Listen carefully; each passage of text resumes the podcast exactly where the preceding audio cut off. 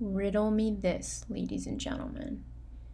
Out there somewhere is a class of antihypertensive drugs that is associated with weight gain and a worsening glucose tolerance.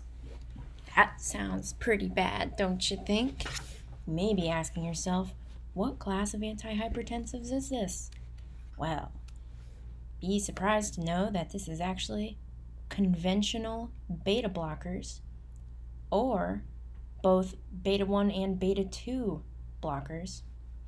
So, conventional beta blockers are just affecting beta 1 receptors, and this includes metoprolol and atenolol, among others.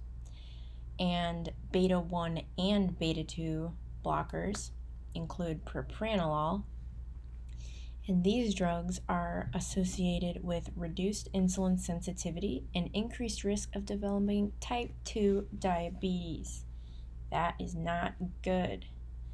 So, hemodynamic drug effects on skeletal muscle are likely a major driver of these findings. So, normally, alpha 1 receptor stimulation leads to vasoconstriction which reduces glucose uptake into skeletal muscles due to reduced skeletal muscle blood flow. So, alpha 1 receptor stimulation leads to vasoconstriction, reducing glucose uptake into skeletal muscles because there's less blood flowing to the skeletal muscles. And beta 2 receptor stimulation opposes this effect. In the presence of beta blockade, alpha 1 mediated effects are unopposed leading to further reduction in glucose uptake, higher levels of circulating glucose, and resistant or and resultant increased insulin secretion from the pancreas.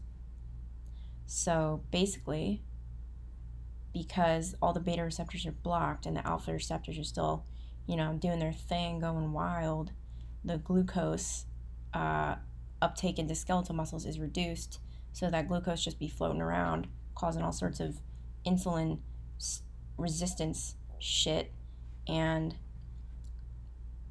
uh, so as a result insulin resistance is effectively increased. So that means sensitivity of, to insulin is reduced and patients experience weight gain. A reduction in lipolysis in adipocytes which is largely beta 1 mediated also contributes to weight gain. So lipolysis is not happening. So the opposite of lipolysis is fat accumulating, ropey. And so that is going to lead to weight gain as well. These side effects make conventional beta blockers an unfavorable option for hypertension management in patients with or at high risk for type 2 diabetes.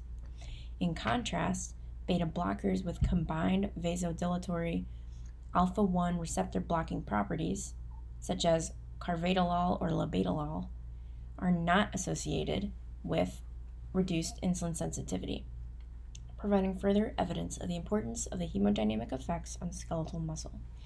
So, beta blockers with combined vasodilatory alpha 1 receptor blocking properties, such as carvedilol and labetalol, are going to be not associated with reduced insulin sensitivity. So that is pretty valuable to know.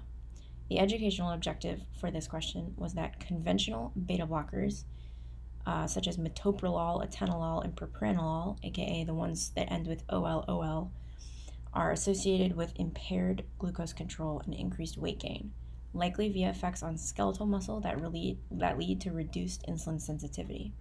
Therefore, these drugs are an unfavorable option for hypertension management in patients with or at high risk for type 2 diabetes. There we have it.